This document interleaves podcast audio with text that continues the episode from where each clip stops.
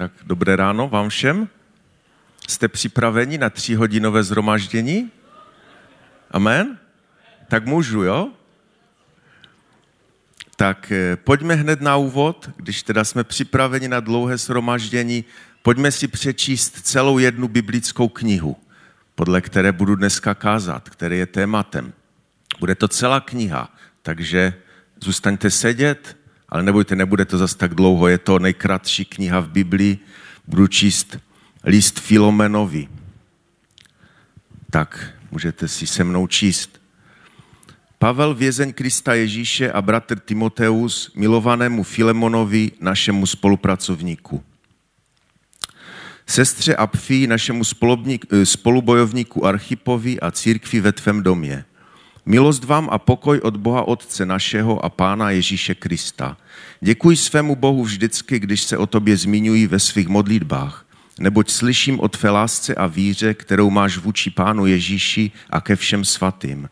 Prosím, aby se společenství tvé víry projevilo v poznání všeho dobrého, jež, jež je v nás pro Krista. Neboť jsem měl mnoho radosti a povzbuzení ze tvé lásky, protože skrze tebe, bratře, byla občerstvená srdce svatých. Ačkoliv mám v Kristu plnou svobodu ti přikazovat, co se patří, pro lásku raději prosím já, Pavel, stařec a nyní i vězeň Krista Ježíše. Prosím tě za svého syna, kterého jsem splodil ve vězení za Onezima, který ti byl kdysi neužitečný, avšak nyní je tobě i mně prospěšný toho ti posílám naspět, jeho to je moje srdce. Chtěl jsem si ho ponechat u sebe, aby mi místo tebe sloužil v mém vězení pro evangelium, ale bez tvého souhlasu jsem nechtěl nic udělat, aby tvůj dobrý skutek nebyl jakoby z vynucení, ale z ochoty. Snad právě proto byl pryč na chvíli, aby z jej navždy přijal naspět. Nejž jako otroka, nebrž více než otroka, jako milovaného bratra – je obzvláště drahý mně, ale tím víc tobě i jako člověk, i jako bratr v pánu. Máš-li mě tedy za společníka, přijmi ho jako mne. Jestliže ti nějak uškodil nebo ti je něč, něco dlužen, přičti to na můj účet. Já, Pavel, jsem to napsal vlastní rukou, já to nahradím. Abych ti nakonec nemusel říci, že mi dlužíš i sám sebe. Ano, bratře, ať mám z tebe radost, pánu, občerstvíme srdce v Kristu. Píšu ti přesvědčen o tvé poslušnosti, neboť vím, že uděláš více, než říkám. Zároveň mi připrav hostinskou místnost, neboť mám naději, že vám skrze vaše modlitby budu darován. Pozdravuje tě Epafras, můj spoluvězeň v Kristu Ježíši a moji spolupracovníci Marek, Aristarchos, Démas a Lukáš. Milost Pána našeho Ježíše Krista s vaším duchem. Amen. Pane Ježíši, já ti tak děkuji, že zde mohu dnes stát a sdílet se se svými bratřími a sestrami se slovem, které věřím, že jsem přijal od tebe. A tak tě prosím o požehnání, kež mohu slovo předat srozumitelně a podle tvé vůle, kež se můžeš nás dnes dotýkat a proměňovat nás více ke svému obrazu. Amen.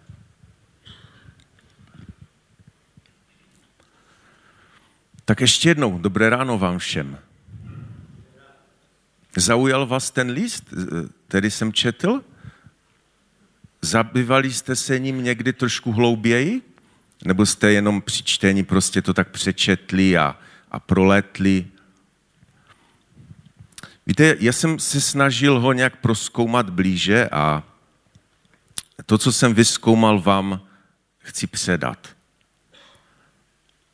Je to nejkratší, jak už jsem říkal, eh, Pavlův list a nejkratší biblická kniha. A eh, když tak přemýšlím nad tím, co už bylo dneska mluveno tady na tom místě, tak eh, si říkám, že to je prostě kniha, která mluví o mnohých věcech, které jsme tady dneska slyšeli. Už jak říkal Bohuž na začátku, kdy si spojili ty opasky, ti arabové ze Židy, Víte, já tak jsem si to ještě dodatečně tady připravil, nemám to napsané eh, v kázání, ale jsem si to vytáhnul z Bible. Mi napadlo pár míst, které vlastně zhrnují tento, eh, tento list Pavlova a vlastně to, co už jsme slyšeli, protože ten list mluví o tom, že jakoby Bůh zbořil hradby, tak jak to je napsáno v Efeském 2. kapitole ve 14. verši. V něm je náš mír, on dvojí spojil v jedno, když zbořil zeď, která rozděluje a působí sfár. A o tom dneska budeme mluvit. O tom, co Bohuž zažil v Izraeli, protože na jednom místě, na jiném místě je také napsáno něco, něco podobného. Neobelhavejte jeden druhého, ale svlecte ze sebe starého člověka a i z jeho skutky a oblecte nového a, a tak dále. A potom je napsáno, potom už není řek a, řek a žít, obřezaný a neobřezaný, barbar, divoch, otrok a svobodný, ale všechno a ve všech Kristus. Jako vyvolení boží svatí a milování, oblecte milostrdný soucit, dobrotu, skromnost, pokoru a trpělivost, snašejte se navzájem a odpouštějte si, malý kdo něco proti druhému, jako pán odpustil vám, odpouštějte i vy jim. Především však mějte lásku, která všechno spojuje k dokonalosti a ve vašem srdci ať vládne mír Kristův, v němž jste byli povoláni v jedno společné tělo. Víte, to je zajímavé, i vlastně to, jak tady mluvil Stašek, eh, tam z té dědinky romské na Ukrajině, abyste si řekli, co můžou dobrého udělat tam ti Romové. A možná se tak nějakým způsobem jste si řekli, to, to bych se tam ani nevypravil, jako bych si tam ty svoje perfektní boty zamazal, bych tam ani nešel. Já jsem celý život budoval tady to, co mám, já bych se vůbec tam nesnížil. Ale já dneska budu právě o tom mluvit, že pan Ježíš přišel a zbořil ty hradby, které jsou mezi námi, mezi těmi bohatými a chudými, mezi těmi Araby, Židy, mezi, já nevím, různými společenskými vrstvami a také zbořil i ty hradby, které jsou mezi námi a Bohem. A právě ten list Filemonovi, jak se budu snažit trošku podrobněji probrat, o tom všem mluví. Možná, že vás to ani nenapadlo, ale když to budeme probírat, možná budete překvapeni tak, jak já, co tam je v tom listu napsáno. Ale abyste si něco odnesli dneska, a je to takovým mým zvykem vždycky do toho zaplantat, do toho kázání něco, něco jiného, co byste možná nečekali z kazatelny, tak jsem si dneska říkal, že, že trošku to přirovnám k chemii. A dnešní kázání jsem nazval lakmusový papírek. A tím úvodem jsem chtěl tak nějak zhrnout, co potom budu kazat dál, a abyste si to zapamatovali. Víte, co to je lakmusový papírek? Kdo z vás neví? Přiznejte se, to vůbec nevadí, protože dneska budu mluvit o tom, že se máme rádi i ti, kteří to ví, kteří jsou inženýři, i ti, kteří to neví vůbec, kteří neposlouchali. Víte, mě to přivedlo k tomu, eh, k tomu přirovnání nedávna událost, eh, kdy můj syn eh, přinesl domácí úkol a měl takovou udělat chemický pokus a, a já, ve mně zahořelo srdce, protože já jsem byl, si pamatuju, na základní škole snad jediný, koho to bavilo a učitelka mi měla strašně ráda a já jsem pak si mohl vzít z kabinetu, mi dala, co jsem chtěl, jakoukoliv chemikálii a pak jsme to doma z toho míchali třaskaviny. A, a to možná jsem neměl ani mluvit, ale prostě mě chemie bavila a a můj syn teď přišel a říká, ty já nevím, tati, já nevím, jako já to vůbec nevím, co budu dělat a dostanu pětku. Říká, jak to, že dostaneš? No my máme udělat elektrolyzu solného roztoku. A paní učitelka říkala, že ona tam strčí ten papírek a když se nezabarví modře, tak bude pětka. Říká, no tak, tak pojďme, tak říkám, tak pojďme do toho, co máte udělat. Můžete tam dát ten další, jsem si stáhnul takový obrázek, který to tak zhruba, zhruba osvětluje a oni měli vzít plochou baterii, na jeden konec měli dát hřebík a na druhý konec tuhu z tušky a nechat probíhat elektrolyzu. A nebudu to nějak tady prostě vysvětlovat, ale funguje to tak, že na jedné té elektrodě, říkám o solném roztoku, jo, rozmíchá si sůl ve vodě, klasickou, klasicky kuchyňskou sůl, chlorid sodný, udělá roztok a teď, když tam strčíte prostě ty dvě elektrody, tak na jedné elektrodě vám e, uniká chlor, na druhé vodík a vzniká tam, e, zasadí ta látka chlo, e, hydroxid sodny. A já si říkal, to nebudeme dělat plochou baterii, to musíme udělat bombasticky, tak jsem vzal baterii z baterky a místo jedné elektrody jsem tam dal svazek velkých hřebíků, na druhou stranu svazek tuch. A jak jsem to tam vrazil, tak to začalo vřít, ta voda. A celá, celá předsíň úplně to začalo celé být chlorem cítit, tak jsem musel větrat a syn to přinesl do školy a říká, že učitelka úplně vyrazila oči, že to je úplně modré jak nikdy a okamžitě byla jednička. E, a, a tak, jsem si, tak jsem si najednou uvědomil, že e, prostě, e, a teď jestli můžete to vrátit zpátky, tam na ten lakmusový papírek, a tak jsem si najednou uvědomil, že jeden verš v Biblii, který, který toto charakterizuje, toto, co chci říct. A tam je, ten verš je z Janova Evangelia 13.35 a tam je napsáno, podle toho všichni poznají, že jste moji učedníci, budete-li mít lásku k jední k druhém. Víte, když učitelka, eh, prostě stačilo strčit tam ten papírek a když se nezabarvil modře, prostě ne, nezjistil tam tu zásadu, tu, tu alkaličnost v tom roztoku, tak prostě dostali pětku. A, a eh, horší je, že pan Ježíš má taky takový lakmusový papírek. A tam bych prosil ten třetí obrázek. A ještě, ještě předtím, potom, nebo já vám to přečtu, ten verš. A je napsáno v Židům ve 4. kapitole 12. verši napsáno toto.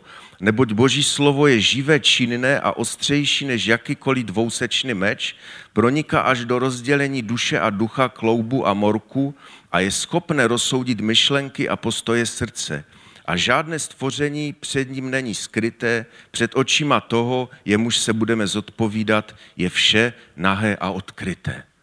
Víte, tak jak jsem říkal ten verš, že podle toho všichni poznají, že jste moji učedníci, budete-li mít lásku k jedni druhým, tak Bůh to tak pozná. Když nebudeme mít lásku k jedni druhým, Bůh to jednoduše pozná. Nebo teda e, z jiného úhlu pohledu, my si říkáme, že jsme učedníci a to se pozná právě podle toho, že máme lásku k jední k druhým. To je ten lakmusový papírek. A Bůh to jednoduše zjistí tím svým mečem, který proniká do morku a, a, a kosti a zjistí a před ním je všechno odkryté. A chceme jistě být jeho učedníci. Je to tak? Já bych chtěl. Protože jedině tak můžeme Eh, můžeme žít, žít život, který, který je eh, životem chvály a který, který Ježíš nás pak může zavolat do svého království. Tak to byl takový ten úvod a pojďme nyní k našemu hlavnímu slovu. Víte, nebylo vám už smutno, když před nějakým já měsícem, dvěma Bohuž skončil skutky, jsme nechali Pavla tam v, v domě, Pamatujete si to ještě, kde jsme Pavla nechali? Ty biblické knihy jsou takové zvláštní, to není jako nějaký film, kdy to má nějaký happy end, ale my jsme Pavla nechali, jestli si pamatujete, v Římě, kdy, kdy mu bylo dovoleno, protože tam měl už známosti s tím nějakým, eh, s tím nějakým Juliem, nebo jak se to jmenoval, tam ten setník, a on mu dal, věz, mu dal vojáka, který ho hlídal a mohl si tam pronajmout nějaký domek, nebo co to tam bylo a tam prostě byl v takovém domácím vězení. A tam jsme ho nechali tehdy. Pamatujete na to? A e, to dnešní pokračování, nebo ten, ten, to dnešní kazání je takovým určitým pokračováním. Co se dělo dál? A mě to strašně zaujalo. Tak pojďme, pojďme, pojďme do toho. E, ještě než začnu ten list probírat, ještě vám řeknu, eh, řeknu takovou, že já jsem totiž to zkoumal, to slovo eh, na, na základě různých, různých, eh, různých komentářů a různých zdrojů i na internetu a všem možně a dozvěděl jsem se zajímavé věci. Třeba to, že Filemon byl podle staré tradice, že byl zamožný občan obce Kolosy, což je, což je městečko, které bylo blízko Laodiceje, zhruba v, dnešní, v dnešním Turecku, zhruba jsou vzdálené od sebe nějakých 18 kilometrů. Ta Laodicea se dneska, myslím, jmenuje Denzli, to město. A, a, a je, je, je známe, že, že, ta, že, to, že ten kolo, ten, ty kolosy, které byly kdysi v, ob, v oblasti Frigie, bylo velké významné město na obchodní cestě vedoucí z Efezu k řece Eufratu, ale za doby Pavlovy, to znamená v té době, kdy on psal ten list, bylo již druhořadým městem zastíněným sousední Laodicejí a Hierapoli. Proč to říkám, že k tomu Laodiceji se ještě dostaneme v tom, v tom vykladu. Takže pojďme. Četli jsme Pavel Vězeň, Krista Ježíše a bratr Timoteus a tak dále, adresoval to sestře Apfí také, spolubojovníku, spolubojovníku Archipovi a církvi ve tvém domě. Víte, je, tak jak jsem říkal, eh, je to zajímavé, že, že jsem vystudoval, že ten, ten Filemon, kterému to bylo eh, adresováno, byl zamožným občanem obce Kolosy a, a v jeho domě byla církev. Čili eh, si troufnu tvrdit, ale nevím, možná, že to tak není, ale myslím si, že ten list koloským, který také v Biblii nacházíme a ze kterého jsem už četl to slovo krátké, tak to bylo pravděpodobně v domě toho Filemona, kterému, kterému je adresovan tento list, kterému Pavel ho napsal ve vězení. A čili se v tom domě eh, scházeli křesťané. A e, nebudu to nějak prodlužovat, že tady mám hodně poznámek, ale e, pokud byste si četli, můžete si doma otevřít ty dvě knihy vedle sebe, ty Filip, ten, toho Filemona a Koloským a zjistíte, že, že vypadá, že, ty, že tu křesťanskou obec založil Epafras, kterého Pavel nazývá milovaným spoluotrokem. A taková jenom perlička, v tomto místě to si neodpustím, Eh, kdybyste četli Kdybyste četli Koloskem 4.16, tak tam je napsáno, až tento list u vás přečtete, zaříďte, aby byl čten také v laodicejské církvi, jsem mluvil o té Laodikeji, a abyste vyčetli list laodikejským. Našli jste někdy list laodikejským v Biblii? Já taky ne. Že to je zajímavé. Tam je, Pavel říká, abyste, aby ten váš list, když si ho přečtete, aby byl čten v laodikejské církvi a abyste i vyčetli ten list laodikejským. Napadlo vás to někdo, když jste si to četli, že to tak je? Čili ten list nemáme, možná se ještě někdy objeví. Mnozí mudrlanti si myslí, že to je nějaký jiný list, že to je zrovna ten list efeským, ale já si myslím, že, že se ten list nedochoval. Ale o to nejde. Pojďme dál. Děkuji svému Bohu vždycky, když se o tobě zmiňuji ve svých modlitbách, neboť slyším o tvé lásce a víře, kterou máš vůči Panu Ježíši a ke všem svatým. Prosím, aby se společenství tvé víry projevilo v poznání všeho dobrého, jenž je v nás pro Krista. Neboť jsem měl mnoho radostí a pozvuzení ze tvé lásky, protože skrze tebe, bratře, byla občerstvena srdce svatých. Víte, na tomto místě bych chtěl vyzvednout verš 6, jestli ho tam eh, máte, ano, který říká, prosím, aby se společenství tvé víry projevilo v poznání všeho dobrého, jenž je v nás pro Krista. Víte, to je verš, který mě eh, přivedl ke zkoumání tomu listu eh, Filemonovi protože i když to Bohuž nám neradí moc, abychom to dělali, ale občas dělám, dělám to, že se modlím a když jsou prostě nějakým způsobem vědět, jak pán ke mně mluví, občas jsou takové okamžiky, tak se modlím a otevřu si Bibli. To tak je to mým zvykem, jako někteří říkají, že to nemáme dělat, ale já to tak prostě občas udělám. Nevždy eh, prostě ucítím boží hlas tímto způsobem, ale občas, a to je zrovna jeden z těch případů, prostě Bůh ke mně promluví skrze toto. A já jsem si právě otevřel, bylo takové určité období v mém životě a já jsem si otevřel a teď čtu, ještě jsem to četl v ekumence a tam bylo napsáno, prosím za tebe, aby se tvá účast na společné víře projevila tím, že rozpoznáš, co dobrého můžeme učinit pro Krista. Já jsem si tak říkal, no tak já bych to chtěl, pane, rozpoznat, co dobrého můžu učinit pro Krista. A tak jsem nad tím přemýšlel, nad tím slovem a tak, eh, tak jsem si vzpomněl eh, na jedné konferenci, když jsme měli eh, konferenci s Kregem Kinerem, který nás vyzýval, když vás nějaký verš zaujme, čtěte si ho v kontextu. Neberte si ten verš samotný, ale čtěte kontext. Tak jsem začal studovat ten, ten list Filemonovi a z toho verše jsem byl nakonec úplně unešen, že jsem pochopil, co ten verš znamená a pochopil jsem to úplně jinak, než ten můj počáteční nějaký eh, dojem, který jsem z něho měl, že já jsem nejdřív si myslel, že, ma, že pan chce, abych rozpoznal, co dobrého můžu já učinit pro Krista. Ale počkejme ještě kousek dál, aby to, to vysvětlení vám ještě řeknu. Eh, takže pojďme dál. Už jsme to četli, nebudu to opakovat, pojďme pár, pár veršů dále, máte to za mnou. A abych nezdržoval, pojďme k vykladu. Začíná se tam mluvit o nějakém Onezimovi. A Pavel prosím, říká, prosím tě za svého syna, kterého jsem splodil ve vězení, za Onezima, který ti byl kdysi neužitečný, avšak nyní je tobě i mně prospěšný. Jak jsme již to četli a kousek dal verše o tom mluví, ten Onezimos byl otrok od Filemona, že jako ti bohatí lidé měli, měli nějaké domácí otroky a ten Onezimos byl jedním z nich.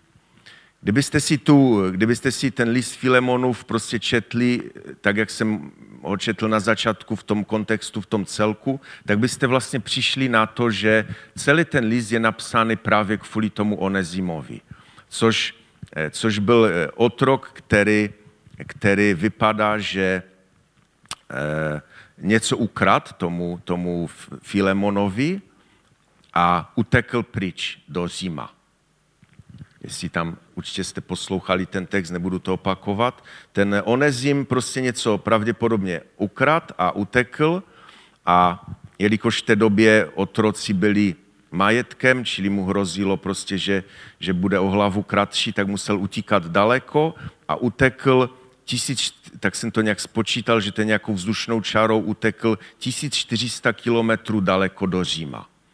A tam v tom Římě se setkává s Pavlem a vydává svůj život Ježíši. Zajímavě sledujete tu linku? Tam je psáno, prosím tě za svého syna, kterého jsem splodil ve vězení za Onezima, který ti byl kdysi neužitečný, avšak nyní je tobě i mně prospěšný. Víte, tak jsem přemýšlel teď v tom okamžiku, že, a tak jsem si to představoval, tu církev domácí eh, v, to, v těch kolosech, kdy ten, ten Filemon měl ten velký dům a tam se scházela ta církev a měl tam ty sluhy nějaké, ty otroky a ti otroci museli slyšet o Bohu. Je to tak? Oni to museli denně slyšet, že oni se tam v tom domě scházeli, ale tak se zdá, jakoby ten onezim, ten náš onezim, se ho jak kdyby to nějak nedotklo, to slovo. Ale pro mě to je povzbuzením, že, že my někdy prostě vidíme to úžasný, ten úžasný okamžik, když vidíme, když někdo přijde dopředu a vydá svůj život Ježíši, si neuvědomujeme, že ta cesta, která je zakončena tím vyznáním, že to je určitá cesta, ke které něco předcházelo. A věřím, že ten Onezim už měl něco zase to v tom srdci, v tom domě, v těch kolosech, u toho svého pána. On to musel slyšet o, o, o Ježíši, musel slyšet o těch, o těch věcech, ale ještě prostě neuvěřil, ukrad něco, utekl, ale když se setkal s Pavlem, tak kapituloval a vydal svůj život Ježíši. A Pavel se rozhodl, že ho pošle zpět, to Onezima k tomu svému pánu a e, dal mu ten doporučující list, protože tehdy nebyly nějaké mobily, aby on nějak zavolal a řekl, ty poslouchej, posílám ti Onezima. Ono, on, ten Filemon nevěděl, kde ten člověk, on prostě utekl, měl ztrátu. A, a Pavel v Římě mu napíše list doporučující a pošle ho zpátky. Zase to nebudu nějakým způsobem číst, už jsme to četli. A celý ten list pokračuje až do nějakého závěru, eh, je takový zvláštním retorickým způsobem nátlak na toho Filemona, aby mu odpustil, aby ho přijal, aby, aby ho přijal naspět, než jako otroka, nebyš více než otroka, jako milovaného bratra. Je obzvláště drahý mně, ale tím víc tobě i jako člověk, i jako bratr v pánu. Mažli mě tedy za společníka, přijmi ho jako mne. Přimlouvá se za něj. Eh, víte, v té, jenom taková, jenom taková kratička, kratička vsuvka, Onezim byl otrok, jak už jsem říkal, a je dobré vědět, že v době, kdy, kdy se to stalo, tak otrok byl úplně něco jiného než, než otroci, jak je chápeme třeba v Americe v 18. století. Eh, dozvěděl jsem se, že otroci byli tři, tři druhů. Jedni takoví ti nej, nejhůře, kteří byli na tom, byli otroci, kteří pracovali v dolech nebo na gladiatorských zápasech. Pak byli otroci na polích a třetí vrstva otroku byli takzvaní domácí otroci. A právě k těmto domácím otrokům eh, se, se obrací občas Pavel ve svých listech. Vždycky, když, tež, když čteme o otrocích, tak to eh, čteme právě o těch domácích otrocích. A to byla zvláštní skupina lidí, kteří měli mnohdy lepší postavení než obyčejní svobodní lidé. A často eh, jsem se dozvěděl, že často eh, se někteří lidé schválně prodali do otroctví, aby získali lepší postavení. Jenom pro zajímavost, eh, třeba většina lékařů v té době byli, byli domácími otroky a pro zajímavost eh, v některých městech, kde byli bohatí lidé, tak ti otroci byli, ti domácí otroci byli považováni za vyšší třídu a třeba jsem se dověděl, to, to mě úplně šokovalo, ale nevím, jestli to je pravda, ale je to možné, že na Cezarově dvoře, což byl, což byl císař před, v době těsně, než, než pan Ježíš přišel na tuto zem, tak on samozřejmě měl také domácí otroky a ti domácí otroci Cezarovi přiměli, byly případy, které se dochovaly, které, které o tom mluví, že měli větší moc než samotní senátoři.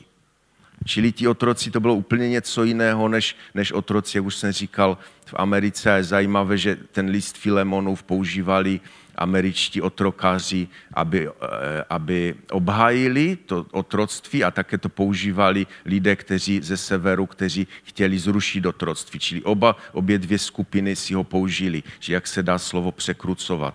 I, i ti otrokáři, i ti, kteří chtěli otroky osvobodit, si použili list Filemonův, aby si ten svůj názor obhájili. Ale pojďme k tomu, proč, proč vlastně, proč ten list čtu a co je pro mě z tohoto listu podstatného.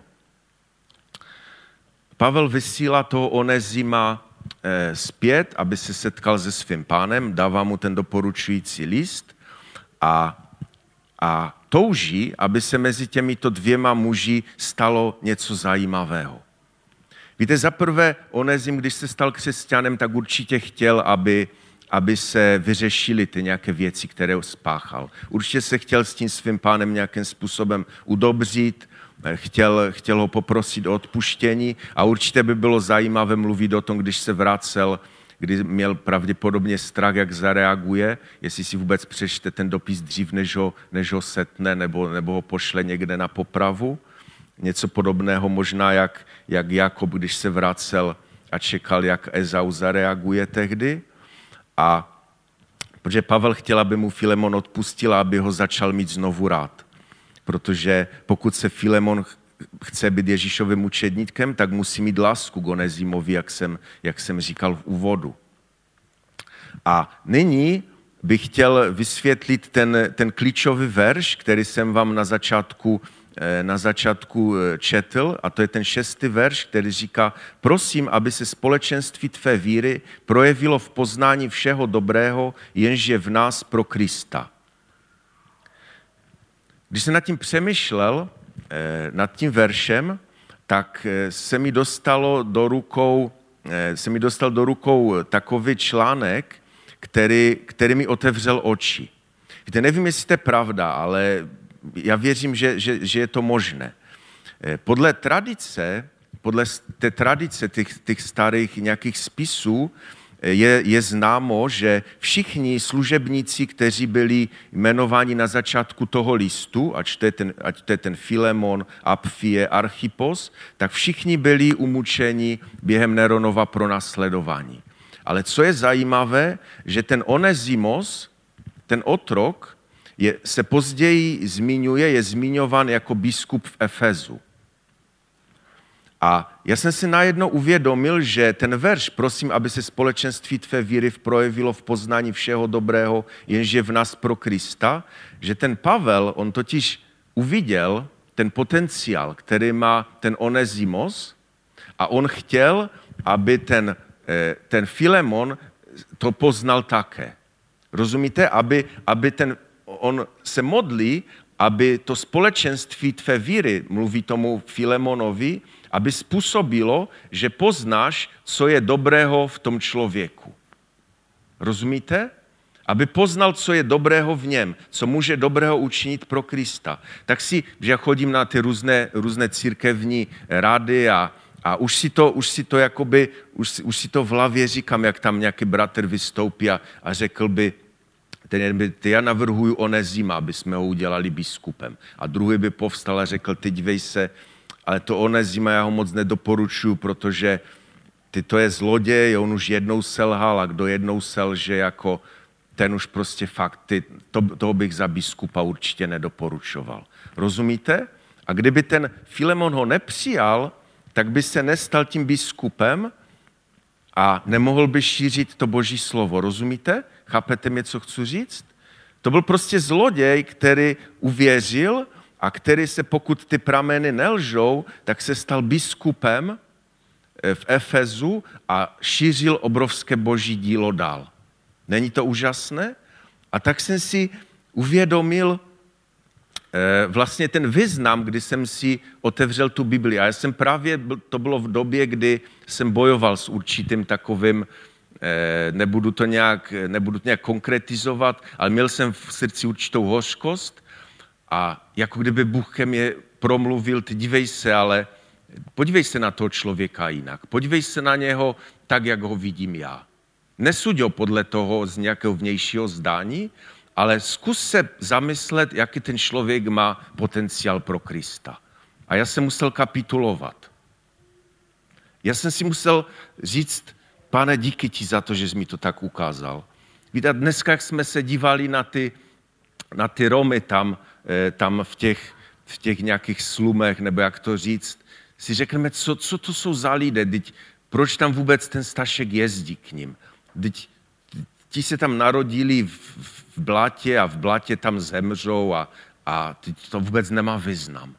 Ale my jsme křesťané a my máme rozpoznat to, co dobrého je v tom člověku, který může, co, co je dobrého v nás, co může učinit pro Krista. Víte, i ten nejobyčejnější, nejobyčejnější člověk, který v našich očích má tu nejmenší váhu, může být velkým božím služebníkem. A jedině Bůh o tom ví a je naším úkolem, abychom ho měli rádi. Abychom si uvědomili, že ten potenciál, který, který je v tom člověku, který je potenciálem pro Krista. Není to úžasné? A, a ten zbytek listu, jak už jsem říkal, nebudu to nějak rozvádět, protože dneska už není moc času, prostě mluví o tom, jak, jak ten Pavel ho přemlouval, jak na něho působil, že nejdřív, nejdřív takovou láskou jde, aby mu odpustil tomu, tomu Onezimovi. Nejdřív mu říká, tak tě prosím pro lásku, raději tě prosím, stářec a tak dále, prosím tě za toho svého syna. A, a pak přitvrzuje, ale jestliže ti nějak uškodil nebo je ti něco dlužen, tak to přičti na můj účet, já to zaplatím, já to nahradím, já jsem to napsal vlastní rukou. A to přitvrzování jde, si to potom můžete ještě doma přečíst, že nelžu, on přitvrzuje, přitvrzuje v tom přesvědčování a nakonec vyřkne tvrdou větu, abych ti nakonec nemusel říct, že mi dlužíš i sám sebe. Čili to si myslím, že on jakoby, jak kdyby ten Pavel mě, mě to, jsem tak přemýšlel, kdyby měli Skype nebo něco, teď si mohli psát, tak mu řekne, ty promiň, promiň tomu služebníkovi a ten, ten, ten Filemon by řekl amen, já, já už jsem mu dávno odpustil a Pavel by nemusel už pokračovat. Ale tím, že neměli ty Skype, tak on musel ten list sepsat a musel ho sepsat tak, aby to pohlo i tím nejtvrdším člověkem. A myslím si, že ten verš, abych ti nakonec nemusel říct, že mi dlužíš i sám sebe, pohne i tím nejtvrdším srdcem z nás. Protože to je verš, který, který je skutečně tvrdý. Rozumíte? Abych ti nakonec nemusel říct, že mi dlužíš i sám sebe. Rozumíte, co tím veršem Pavel řekl? On jednoznačně v tom verši srovnal ten fyzický dluh toho Onezima, který udělal tomu Filemonovi, srovnal s tím, že srovnal s dluhem, který má ten Filemon, eh, který dluží Pavlovi za to, že od něj slyšel evangelium. Rozumíte? A hned jsem si vzpomněl, a eh, nebudu to nějak rozvádět, na to podobenství o dvou dlužnících v, v Matouši v 18. kapitole. Jistě to znáte, kdy, kdy Ježíš mluví takové podobenství, že že pán učtuje se svými služebníky a, a narazí na jednoho, který mu dluží eh, nějakých 50 miliard korun. Já jsem si to vyskoumal, kolik to je, eh, kolik to, prostě obrovské mění. Na dnešní eh, Biblii jste spočítali, že v tom podobenství ten, ten nějaký služebník mu dlužil tomu pánovi 50 miliard korun. A ten, ten neměl čím zaplatit, tak ho prosí, jistě to znáte, prosí ho a, a, a ať, ať mu, že mu ten pán řekl, že, že aby ho prodali jeho ženu a děti a všechno, co má, ale ten služebník padl na zem a začal ho prosit, aby měl s ním trpělivost a, a že mu všechno vrátí. A ten pán se slitoval. Ten pán se slitoval nad tím eh, otrokem a propustil ho a dluh mu odpustil. A víte, jak to pokračuje? Ten, ten služebník šel, vyšel ven a potkal svého spoluslužebníka, kterému dluží na naše peníze 80 tisíc korun, neboli řadově milionkrát méně. A co udělal? On ho vzal, byl neomluvný, když ho prosil také, on ho uvěznil do té doby, než mu nezaplatí. Znáte ten příběh? Milionkrát míň mu dlužil.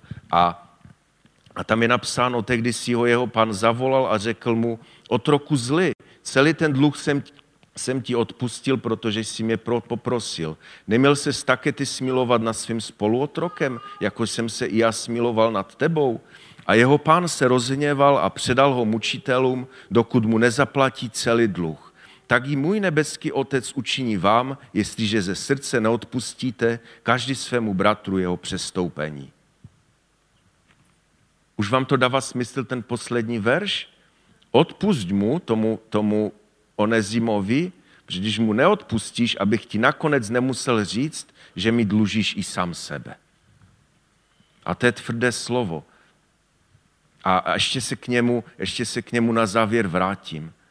A, ale ještě předtím bych chtěl, bych chtěl, eh, bych chtěl eh, přečíst takový závěr, který, kterým vlastně se eh, těch pár závěrečných slov, které má taky určitý význam, které bych nechtěl opomenout v tom listu Filemona. Tam je napsáno, ano bratře, ať mám z tebe radost panu, občerství mé srdce v Kristu. Píšu ti přesvědčen o tvé poslušnosti, že vím, že uděláš více, než říkám. Zároveň mi také připrav hostinskou místnost, neboť mám naději, že vám skrze vaše modlitby budu darován. Pozdravuje tě Epafras a tak dále. Milost Pana našeho, budíš s vaším duchem. To je zvláštní konec dopisu. Mě tam velmi zaujal ten verš, zároveň mi také připrav hostinskou místnost, neboť mám naději, že vám skrze vaše modlitby budu darován. S eh, tom samozřejmě bychom mohli, mohli z toho zjistit, že on tam, Pavel ještě předtím nikdy nebyl, a to bychom i vyčetli, když čtete Koloským, že on se za ně modlí, že vlastně tam ještě nikdy v těch místech nebyla, že tam chtěl být a věřil, že tam někdy přijde. Z Bible to nevíme, jestli se to stalo a neskoumal jsem to, čili dnes vám to neřeknu. Možná Boh už bude někdy pokračovat. Ale co mě zaujalo, že, že eh, jsem si to najednou spojil, mi přišel takový známý verš v Janu 14. kapitole 23. verš, kde je napsáno, eh, kdy Ježíš říká. Ježíš mu odpověděl, kdo mě miluje, bude zachovávat mé slovo a můj otec ho bude milovat, přijdeme k němu a učiníme si u něho příbytek. Víte, tak jsem si jakoby představoval, že on on mu píše, ty připrav mi tu hostinskou místnost, neboť mám naději, že vám skrze vaše modlitby budu darován. Čili v tom vidím, že oni toužili, že oni se modlili, aby tam ten Pavel mohl přijít a asi mít Pavla pod střechou bylo asi fakt dobré. Že mít takového proroka, prostě, který, který dělal takové zázraky, bylo asi dobré ho mít pod střechou. A jo, a že jo, že to muselo být super. Ale jak úžasné je mít prostě u sebe Boha i s Ježíšem. Nechceme to? Teď jsem to četl. Kdo mě miluje, bude zachovávat mé slovo a můj otec ho bude milovat. Přijdeme k němu, to znamená Ježíš a otec, a učiníme si u něho příbytek. Oč větší to je vysada, mít ten příbytek ve svém srdci, kde by přebyval náš pán. A, a to je vlastně i když se to zdá jakoby eh, ten závěr úplně o něčem jiném, tak já věřím, že i toto tam, tam pa, Pavel chtěl říct. Že prostě mít, mít toho Ježíše ve svém srdci. A kdy ho budeme mít, když budeme zachovávat jeho slovo. A mohl bych teď mluvit o tom, že, že, že, že je známe zákona, že, že zákon jak je napsáno v Galackém, že celý zákon je naplněn v jednom slovu. Budeš milovat svého blížního jako sebe samého. Víte, abych to nějak uzavřel a, a nepopletl. Eh, možná si myslíte, že, že dnešní kázání je nějak o odpuštění, že vás nějak nabádám, abychom, a, a říkám to pro sebe, protože to bylo eh, proč jsem to vůbec zkoumal, jak už jsem říkal, bylo hlavně pro mě, že já jsem dostal to slovo a, a pan ke mně mluvil, abych já nějakým způsobem měl, měl někoho rád. Ale věřím, že i možná vám to, to nějakým způsobem bude k vám promlouvat. Ale já bych chtěl zdůraznit na závěr, že dneska nechci mluvit o odpuštění, protože věřím, že, že na tomto místě není nikdo, který by nějaké odpuštění měl, protože o tom slyšíme každou neděli a a, a není možné, abyste měli v nějak, ve srdci svém nějaké neodpuštění, protože pak tu chodíte nadarmo. Ale já bych chtěl dneska mluvit o tom, že o nějakém vyšším levelu toho odpuštění, abychom měli lásku jedni k druhým. To je něco víc, než, než eh, abychom odpustili. Rozumíte? Že nejde, že já, já, my jsme celkem velký sbor a já sám uznávám, že, že se stykám jenom s určitou částí a s mnohýma s váma jenom občas a, a máme tady různé, různé nějaké skupiny, jsou bohatší podnikatele, jsou chudší lidé a tak jsem prožil, abychom opravdu Eh, abych mluvil o tom, abychom měli lásku k jedním druhým. Nejenom, abychom se nedívali na druhé z pohledu, že už jsem ti odpustila, dobré, ale už s tebou nechci nic mít. Ale abychom opravdu eh, to odpuštění, aby v nás přerostlo v ten vyšší level, v tu lásku. V tu lásku, která, o které jsem četl na úvod, eh, v tom širším kontextu, kde je napsáno v té Janově kapitole, 13. Nová přikaza, nové přikázání vám dávám, abyste se navzájem milovali, jako já jsem miloval vás. I vy se milujte navzájem. Podle toho všichni poznají, že jste moji učedníci, budete-li mít lásku k jední k druhým. To je ten lakmusový papírek. A podle toho všichni poznají, že jsme jeho učedníci. Podle čeho? že budeme mít lásku k jední k druhém. Chcete tak být? Takový? Tak já bych vás chtěl poprosit, abychom na závěr povstali a, a možná, možná, že jsem to, to je takové slovo, které je sice krátké, ale o něm se dá mnoho mluvit a já jsem měl hodně nastudované ohledně toho a jenom část těch těch svých poznámek se vám řekl, možná, že to nebylo dostatečně srozumitelné. Zkuste si to doma přečíst, ještě jednou, možná dneska, možná příští týden, toho Filemona a zkuste, zkuste se zamyslet nad tím slovem a zkuste si to možná spojit s pár myšlenkama, které si pamatujete dneska ode mě a zkuste se nad tím také zamyslet. Já věřím, že tím budete požehnáni stejně, jak jsem byl požehnaný já. A pojďme se na závěr modlit. Pane Ježíši, já ti tak chci poprosit, abys nám tak dal milost celému našemu zboru, pane, abychom dnes pochopili tu velikost ceny, kterou si zaplatil za nás na kříži, pane.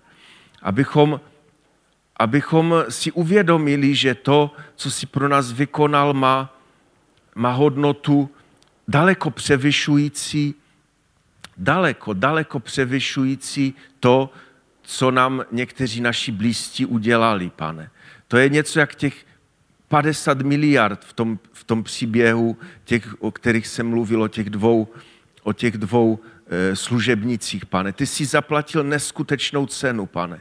A tak tě prosím, aby se tato cena stala, sta, aby se stala pevně vepsána do našich životů, pane. Abys tuto cenu pevně napsal do našich srdcí, aby se stala pro nás vědomím, že všechno ostatní je malicherné a bezvýznamné se tím vůbec zabývat, pane. A také si uvědomuji, že že jsme jenom lidé a že, že ta vlastnost odpouštět a, a milovat eh, naše, naše blízké, naše spolubratry a spolusestry je, je pro nás dostupná, pane, pouze skrze tvou milost. My sami ze sebe toto nejsme schopni učinit, pane, tak chci na tomto místě to vyznat, že bez tebe nejsme schopni toto učinit, pane, ale máme tebe, který, který je všechno ve všem a skrze tebe je všechno možné, pane. Tak se ti dáváme do tvých rukou a vyznáváme, že chceme být blíže tebe, pane, že chceme být tvými učedníky a tím pádem chceme mít větší lásku, pane, k jední k druhým, abychom opravdu cítili lásku, pane, jední k druhým. I možná teď, kdy máme na srdci někoho, které, ke kterému máme určitý určitý blok, nebo se s ním nechceme setkat, pane, kež ten blok padne, kež opravdu můžeme přijít a, a můžeme se bavit s láskou k jedním druhým, protože věřím, že to je klíč k tomu, aby náš zbor mohl růst, aby mohl přinášet větší požehnání, aby mohl, aby mohlo aby mohlo být v našem středu více viditelných tvých zázraků, pane, ať už uzdravení a ať různých svědectví o, o tvých zázračných dotecích, pane, i v manželstvích a, a v různých vztazích, pane, tak kež, kež dáš milost, abychom opravdu mohli být takoví, jak ty si po nás, pane, žádáš, abychom mohli být opravdu tvými dobrými služebníky a aby, aby všichni v okolí viděli, viděli to, že máme lásku k jední druhým, pane, protože ty to tak chceš, pane. Amen.